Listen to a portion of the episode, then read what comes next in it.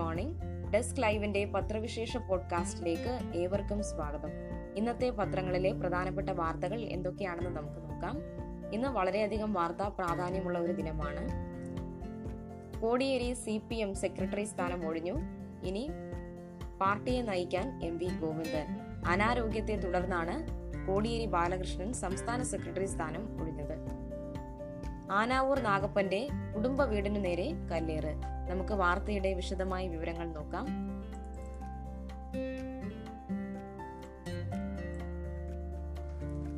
Kodiyeri C P M secretary സ്ഥാനം ഒഴിഞ്ഞു നയിക്കാൻ എം വി ഗോവിന്ദൻ. കേരളത്തിൽ സി പി എമ്മിനെ ഇനി എം വി ഗോവിന്ദൻ നയിക്കും. അനാരോഗ്യത്തെ തുടർന്ന് കോടിയേരി ബാലകൃഷ്ണൻ സ്ഥാനം ഒഴിഞ്ഞതോടെയാണ് പാർട്ടിയിലെ താത്വിക മുഖവും തദ്ദേശ മന്ത്രിയുമായ എം വി ഗോവിന്ദനെ സംസ്ഥാന സെക്രട്ടറിയാക്കാൻ സംസ്ഥാന സെക്രട്ടേറിയറ്റ് സംസ്ഥാന കമ്മിറ്റി യോഗങ്ങൾ തീരുമാനിച്ചത്. കണ്ണൂർ മൊറാഴ സ്വദേശിയായ അദ്ദേഹം നിലവിൽ കേന്ദ്ര കമ്മിറ്റി അംഗമാണ്. സംസ്ഥാന സമിതിയിലെ മുഖ്യമന്ത്രി പിണറായി വിജയനാണ് ഗോവിന്ദന്റെ പേര് നിർദ്ദേശിച്ചത്. അവൈലബിൾ പി വി അംഗങ്ങളുടെ യോഗത്തിലും സെക്രട്ടേറിയറ്റിലും നടന്ന കൂടിക്കാഴ്ചകളിൽ പൊതുനിർദ്ദേശമായി അദ്ദേഹത്തിന്റെ പേര് തന്നെയാണ് അംഗീകരിക്കപ്പെട്ടത്. General secretary Sitaram Yechury polit bureau അംഗം പ്രകാശ് കാരാട്ട് തുടങ്ങിയവരുടെ സാന്നിധ്യത്തിലായിരുന്നു യോഗങ്ങൾ. സംസ്ഥാന കമ്മിറ്റിയിൽ പി ബി നിർദ്ദേശം എന്ന മുഖമുരയോടെയാണ് മുഖ്യമന്ത്രി ഗോവിന്ദന്റെ പേര് നിർദ്ദേശിച്ചത്. ശനിയാഴ്ച രാത്രി യെച്ചൂരിയും കാരാട്ടും തിരുവനന്തപുരത്ത് എത്തിയപ്പോൾ തന്നെ കോടിയേരിയുടെ അനാരോഗ്യവും മറ്റും പിണറായി അവരെ കണ്ട് വിശദീകരിച്ചു. നേതൃമാറ്റം ഈ കൂടിക്കാഴ്ചയിൽ തന്നെ ധാരണയായി. സെക്രട്ടേറിയറ്റിനു മുൻപ് എ കെ ജി സെന്ററിൽ പി ബി അംഗങ്ങൾ കൂടിയാലോചന നടത്തി. നേരത്തെ കോടിയേരി മാറി നിന്നപ്പോൾ എ വിജയരാഘവനായിരുന്നു സെക്രട്ടറിയുടെ ചുമതല. അദ്ദേഹം പി ബി അംഗം എന്ന നിലയിൽ ഡൽഹി കേന്ദ്രീകരിച്ച് പ്രവർത്തിക്കുന്നതിനാൽ ഇപ്പോൾ കേരളത്തിലേക്ക് വരണ്ടെന്നായിരുന്നു വിലയിരുത്തൽ. രാവിലെ പതിനൊന്ന് മണിക്ക് യെച്ചൂരി പിണറായി എം. എ ബേബി എന്നിവർ കോടിയേരി താമസ സ്ഥലത്ത് സന്ദർശിച്ചു. അവധിയെടുത്ത് തൽക്കാലം മാറി നിന്നാൽ പോരെയെന്ന് അവർ ആരാഞ്ഞു. തനിക്ക് പകരം സെക്രട്ടറിയെ നിശ്ചയിക്കാനായിരുന്നു കോടിയേരിയുടെ അഭ്യർത്ഥന. നേതൃയോഗങ്ങൾ രണ്ടു ദിവസം നിശ്ചയിച്ചിരുന്നെങ്കിലും സെക്രട്ടറിയെ തിരഞ്ഞെടുക്കാനുള്ള അജണ്ടയിൽ തീരുമാനമെടുത്ത് ഉച്ചയ്ക്ക് അവസാനിച്ചു. പിണറായിയുടെ കോടിയേരിയുടെയും തലമുറയിലുള്ള നേതാവായ ഇ പി ജയരാജന്റെ പേര് പാർട്ടിയിൽ പല ഘട്ടങ്ങളായി സംസ്ഥാന സെക്രട്ടറി പദവിയിലേക്ക് ഉയർന്നു വന്നിരുന്നു. എന്നാൽ മുഖ്യമന്ത്രിയുടെ വിശ്വസ്തനായും കേന്ദ്ര നേതൃത്വത്തിന് എതിർപ്പില്ലാത്തതുമാണ് ഗോവിന്ദനെ പാർട്ടിയുടെ അമ്പരത്തെത്തിച്ചത്. അടുത്ത വാർത്ത നോക്കാം. ആനാവൂർ നാഗപ്പന്റെ വീടിനു നേരെ കല്ലേറ് ജനൽ ചില്ലുകൾ തകർത്തു. സി പി എം ജില്ലാ കമ്മിറ്റി ഓഫീസിനു നേരെ നടത്തിയ ആക്രമണത്തിന് പിന്നാലെ ജില്ലാ സെക്രട്ടറി ആനാവൂർ നാഗപ്പന്റെ വസതിക്ക് നേരെയും ആക്രമണം. ആനാവൂർ മണവാരിയിലെ വീട്ടിൽ കരിങ്കൽ കൊണ്ടുള്ള ഏറിൽ ജനൽ ചില്ല് തകർന്നു. ശനിയാഴ്ച രാത്രി പതിനൊന്നരയ്ക്ക് ശേഷം സംഭവം നടക്കുമ്പോൾ ആനാവൂർ നാഗപ്പന്റെ ഭാര്യയും മകനും മരുമകളും കുഞ്ഞും മാത്രമാണ് അവിടെ ഉണ്ടായിരുന്നത്. ആനാവൂർ നാഗപ്പൻ ശനിയാഴ്ചകളിൽ പതിവായി ഇവിടെ എത്താറുണ്ട്. അദ്ദേഹം കിടന്നുറങ്ങുന്ന മുറിയുടെ ജനലുകളുടെ ചില്ലാണ് തകർത്തത്.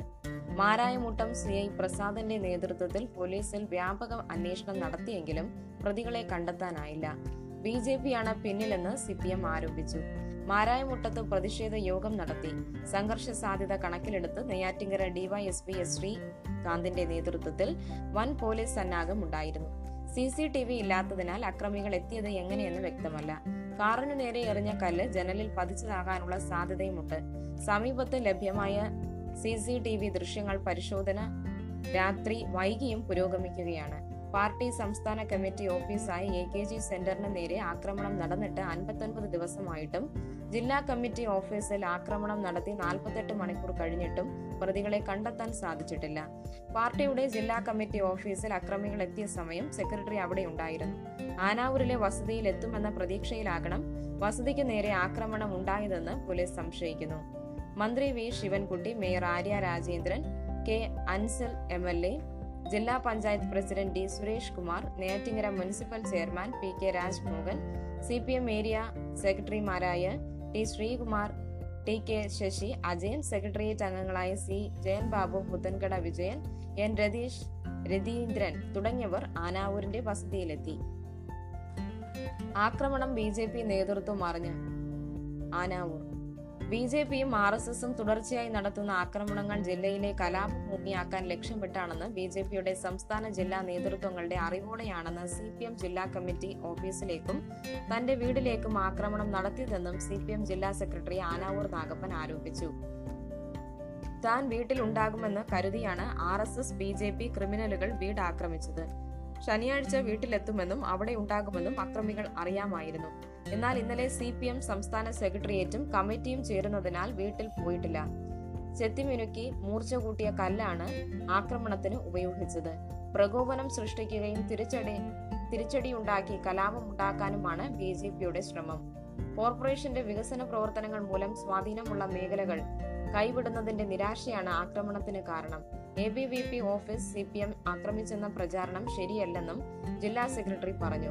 ബി ജെ പിയുടെ സംസ്ഥാന ജില്ലാ നേതാക്കളുടെ പിന്തുണയില്ലാതെ ആക്രമണത്തിൽ നടക്കില്ലെന്ന് പത്രസമ്മേളനത്തിൽ പങ്കെടുത്ത മന്ത്രി വി. ശിവൻകുട്ടി പറഞ്ഞു. അടുത്ത വാർത്ത നോക്കാം. സി പി എം ജില്ലാ കമ്മിറ്റി ഓഫീസ് ആക്രമണം ആറ് എ ബി ബി പി പ്രവർത്തകർ അറസ്റ്റിൽ. സി പി എം ജില്ലാ കമ്മിറ്റി ഓഫീസിനു നേരെ കല്ലെറിഞ്ഞ കേസിൽ ആറ് എ ബി ബി പി പ്രവർത്തകർ അറസ്റ്റിൽ. മൂന്ന് എ ബി വി പി പ്രവർത്തകർ ആശുപത്രിയിൽ നിന്ന് പോലീസ് കസ്റ്റഡിയിലെടുത്തു. രണ്ടു ദിവസം മുമ്പ് വഞ്ചൂരിൽ നടന്ന C P M A B V P സംഘർഷത്തിൽ പരുക്കേറ്റ് ചികിത്സയിൽ കഴിഞ്ഞിരുന്നവരാണ് രാത്രിയിൽ ആക്രമണം നടത്തിയതെന്ന് പോലീസ് പറഞ്ഞു. ഞായറാഴ്ച പുലർച്ചെയാണ് ആറ്റുകാൽ ആശുപത്രിയിൽ നിന്ന് എ ബി വി പി പ്രവർത്തകരായ കാട്ടാക്കട ആര്യങ്കോട് സ്വദേശി സത്യത്യൻ നെയ്യാറ്റിങ്കര പെരുമ്പഴൂത്തൂർ സ്വദേശി ഹരിശങ്കർ തൃശൂർ സ്വദേശിയും സംസ്കൃത കോളേജ് വിദ്യാർത്ഥിയുമായ ലാൽ എന്നിവരെ പോലീസ് കസ്റ്റഡിയിലെടുത്തത്.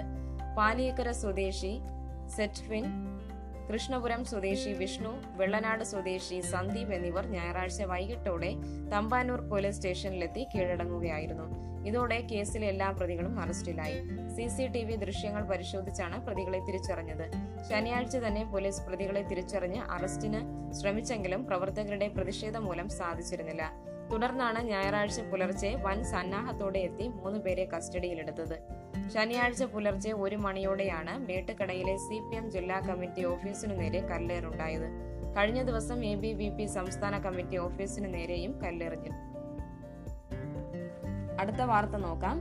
നോയിഡയിലെ ഇരട്ട ഭീമൻ കെട്ടിടം നിലം പൊത്തി നിയമം ലംഘിച്ചതിന് തകർത്ത രാജ്യത്തെ ഏറ്റവും വലിയ കെട്ടിടം. സൈറൻ ഇടിമുഴക്കങ്ങൾ പൊടിപടലം ഒൻപത് സെക്കൻഡ് കൊണ്ട് നിലം പതിച്ചത് നൂറ് മീറ്ററോളം ഉയരമുള്ള ഇരട്ട ഫ്ളാറ്റ് സമുച്ചയം. കെട്ടിട നിർമ്മാണ ചട്ടങ്ങൾ ലംഘിച്ച് സൂപ്പർടെക് കമ്പനി ഡൽഹിക്കടുത്ത് നോയിഡയിൽ നിർമ്മിച്ച ഇരട്ട ടവറാണ് കോടതി ഉത്തരവിനെ തുടർന്ന് പൊളിച്ചു കളഞ്ഞത്.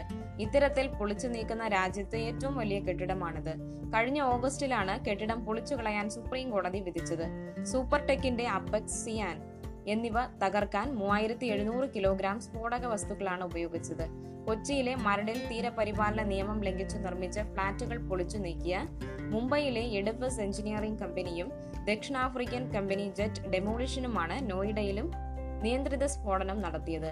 സെക്ടർ തൊണ്ണൂറ്റിമൂന്ന് എയിൽ നോയിഡ ഗ്രേറ്റർ നോയിഡ അതിവേഗ പാതയോട് ചേർന്ന് തല ഉയർത്തി നിന്ന കൂറ്റൻ കെട്ടിടങ്ങൾ ഞായറാഴ്ച ഉച്ച കഴിഞ്ഞ് രണ്ട് മുപ്പത്തിയൊന്നിന് കോൺക്രീറ്റ് അവശിഷ്ടങ്ങളായി.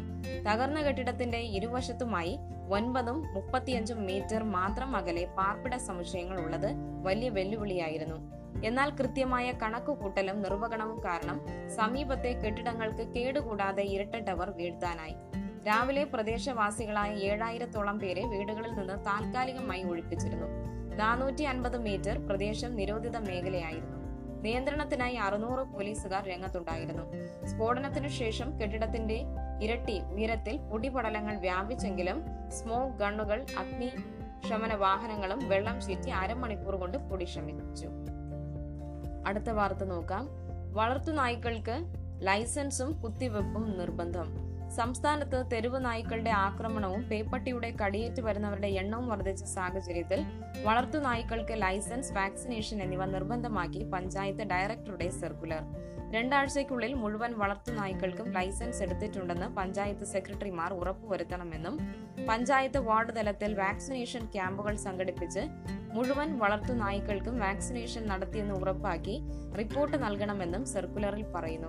പഞ്ചായത്തിന്റെ ലൈസൻസ് കൂടാതെയും ലൈസൻസിൽ പറഞ്ഞിട്ടുള്ള ചട്ടങ്ങൾ അനുശാസിക്കുന്ന പ്രകാരവുമുള്ള നിബന്ധനകൾക്ക് അനുസൃതമല്ലാതെയും ഒരു വ്യക്തിക്കും പഞ്ചായത്ത് പ്രദേശത്ത് നായ്ക്കളെ വളർത്താൻ പാടില്ല. ഇത് സംബന്ധിച്ച് കർശന നിർദ്ദേശം നൽകി പഞ്ചായത്ത് സെക്രട്ടറിമാർ നോട്ടീസുകൾ പുറപ്പെടുവിക്കണമെന്ന് നിർദ്ദേശിച്ചു.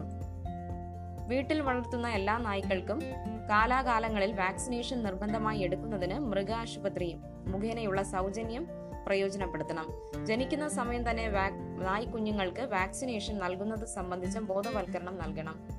ആനിമൽ ബർത്ത് കൺട്രോൾ പരിപാടി നടപ്പാക്കുന്നതിന് പഞ്ചായത്ത് തലത്തിൽ നാളിതുവരെ മോണിറ്ററിംഗ് കമ്മിറ്റി രൂപീകരിക്കാത്ത പഞ്ചായത്തുകൾ ഇവ അടിയന്തരമായി രൂപീകരിക്കണം. പേവിഷബാധ വളർത്തുനായ്ക്കളെ തെരുവിൽ ഉപേക്ഷിക്കുന്ന പ്രവണത എന്നിവയ്ക്കെതിരെ ബോധവൽക്കരണം നടപ്പാക്കണം. ആയിരത്തി തൊള്ളായിരത്തി തൊണ്ണൂറ്റിയെട്ടിലെ കേരള പഞ്ചായത്ത് രാജ് പന്നികൾക്കും നായ്ക്കൾക്കും ലൈസൻസ് നൽകൽ. ചട്ടങ്ങളിൽ വ്യവസ്ഥ ചെയ്തിട്ടുള്ള പ്രകാരം ലൈസൻസ് നൽകുന്നതും അത് പുതുക്കി നൽകുന്നതും സംബന്ധിച്ച വിവരങ്ങൾ രജിസ്റ്ററിലാക്കി പഞ്ചായത്ത് സെക്രട്ടറിമാർ സൂക്ഷിക്കണം. അടുത്ത വാർത്ത നോക്കാം. K S R T C പരിഹാരം നീളം. കെ എസ് ആർ ടി സിയിലെ പ്രതിസന്ധി പരിഹരിക്കാൻ മുഖ്യമന്ത്രി ഇടപെട്ടുള്ള ചർച്ച സംബന്ധിച്ച് അന്തിമ തീരുമാനമാകാതെ വന്നതോടെ പ്രശ്നപരിഹാരം നേടും. തർക്കത്തിൽ ട്രേഡ് യൂണിയനുകളും മാനേജ്മെന്റും അയ്യാതെ നിൽക്കുന്നതോടെ മുഖ്യമന്ത്രിയുടെ മുന്നിലേക്ക് ചർച്ച എത്തിക്കാൻ സമയമായില്ലെന്ന നിലപാടിലാണ് അദ്ദേഹത്തിന്റെ ഓഫീസ്. മുഖ്യമന്ത്രിയുടെ political secretary P Sasi trade യൂണിയനുകളുമായി മാനേജ്മെന്റുമായും ചർച്ച നടത്തിയ ശേഷം വിഷയത്തിൽ മുഖ്യമന്ത്രി ഇടപെട്ടാൽ മതിയോ എന്ന് പുതിയ തീരുമാനം. ഇതോടെ ഓണത്തിന് മുൻപ് ശമ്പള കാര്യത്തിൽ തീരുമാനം എന്താകുമെന്ന് പറയാൻ മാനേജ്മെന്റും തയ്യാറായില്ല. സിംഗിൾ ഡ്യൂട്ടി എന്ന സംവിധാനം നടപ്പാക്കുന്നതിലേക്ക് ട്രേഡ് യൂണിയനുകളും സമവായത്തിലെത്താതെ മുന്നോട്ടു പോകാനാകില്ലെന്ന നിലപാടിലാണ് ഗതാഗത വകുപ്പിന്റേത്. വരുമാന വർധനയ്ക്ക് ശ്രമിക്കണമെന്നും സാമ്പത്തിക സഹായം പ്രതീക്ഷിക്കരുതെന്നുമാണ് ധനകാര്യ വകുപ്പിന്റെ നിലപാട്. വരുമാന വർധനയ്ക്ക് സിംഗിൾ ഡ്യൂട്ടി എന്ന തീരുമാനത്തിലേക്ക് എത്തുക എന്നതാണ് മാനേജ്മെന്റ് മുന്നോട്ട് വയ്ക്കുന്ന നിർദ്ദേശം. ഇത് സുശീൽ ഖന്ന റിപ്പോർട്ടിലും വ്യക്തമാക്കിയതാണ്. ഡീസൽ ക്ഷാമം പൂർണമായി പരിഹരിക്കാതെ വന്നതിനാലും ഡ്രൈവർ കണ്ടക്ടർ അനുപാതികം കൃത്യമായി എല്ലാ ഡിപ്പോകളിലും നൽകാത്തതിനാലും ആയിരത്തി ഇരുന്നൂറ് ബസ്സുകൾ സർവീസിൽ അയക്കാൻ കഴിയാതെ കിടക്കുന്നതായി മാനേജ്മെന്റ് പറയുന്നു.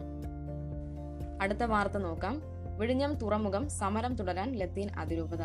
വിഴിഞ്ഞം തുറമുഖ നിർമ്മാണത്തിനെതിരെ നടത്തുന്നത് നിലനിൽപ്പിനായുള്ള സമരമെന്ന് തിരുവനന്തപുരം ലത്തീൻ അതിരൂപതയുടെ സർക്കുലർ. വിഴിഞ്ഞത്തെ ജനങ്ങൾ സർക്കാർ വിശ്വാസത്തിലെടുത്തിട്ടില്ലെന്നും തുറമുഖ നിർമ്മാണത്തിനെതിരെ സമരം ശക്തമായി തുടരുമെന്നും അതിരൂപതയുടെ സർക്കുലറിൽ പറയുന്നു. അതിരൂപതയുടെ എല്ലാ പള്ളികളിലും ഇന്നലെ അതിരൂപതയുടെ സർക്കുലർ വായിച്ചു. വിഴിഞ്ഞം തുറമുഖ നിർമ്മാണം ഉടൻ നിർത്തണമെന്ന് ആവശ്യപ്പെട്ടിട്ടുണ്ട്. സമരം ശക്തമായി മുന്നോട്ട് കൊണ്ടുപോകണമെന്നും തെറ്റായ ആരോപണം ഉന്നയിച്ച് സമരത്തിൽ നിന്ന് മത്സ്യത്തൊഴിലാളികളെ വിഭജിക്കാനും പിന്തിരിപ്പിക്കാനുമുള്ള നീക്കങ്ങൾ വീഴരുതെന്നും ഒറ്റക്കെട്ടായി മുന്നേറണമെന്നും അതിരൂപത archbishop doctor Thomas J Netto പുറത്തിറക്കിയ സർക്കുലറിൽ പറയുന്നു.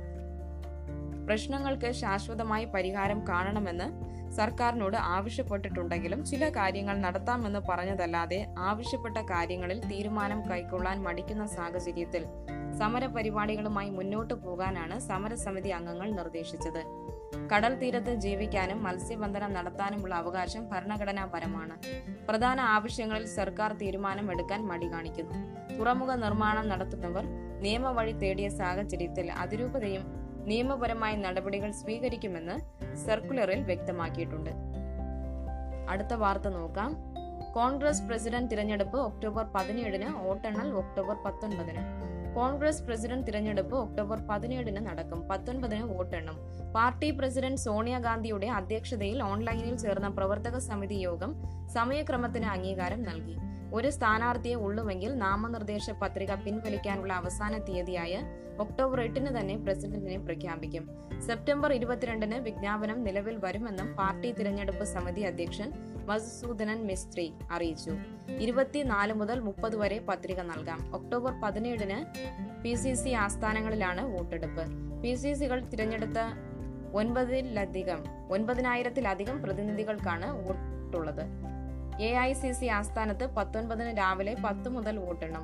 പുതിയ പ്രസിഡന്റിന്റെ അധ്യക്ഷതയിൽ മാസങ്ങൾക്കകം പ്ലീനറി സമ്മേളനവും ഉണ്ടാകും. സെപ്റ്റംബർ ഇരുപത്തിയാറിനകം തിരഞ്ഞെടുപ്പ് നടത്താനാണ് മുൻപ് തീരുമാനിച്ചിരുന്നത്. പി സി സി ഭാരവാഹികളെ നിശ്ചയിക്കാൻ വൈകിയതും വരും ആഴ്ചകളിൽ രാജ്യവ്യാപക പ്രക്ഷോഭം ഭാരത് ജോഡോ പദയാത്ര എന്നിവ സംഘടിപ്പിക്കുന്നതും കാരണം തിരഞ്ഞെടുപ്പ് ഒക്ടോബറിലേക്കായിരുന്നുവെന്നും സംഘടനാ കാര്യ general secretary K C Venugopal അറിയിച്ചു. ലണ്ടനിൽ ചികിത്സയിലുള്ള സോണിയയ്ക്ക് ഒപ്പമുള്ള രാഹുൽ ഗാന്ധിക്കും പ്രിയങ്ക ഗാന്ധിക്കും പങ്കെടുക്കാനാണ് യോഗം ഓൺലൈനിലാക്കിയത്. ഡെസ്ക് ലൈവിന്റെ പത്രവിശേഷം ഇവിടെ പൂർണമാകുന്നു. ഏവർക്കും നല്ലൊരു ദിവസം ആശംസിക്കുന്നു.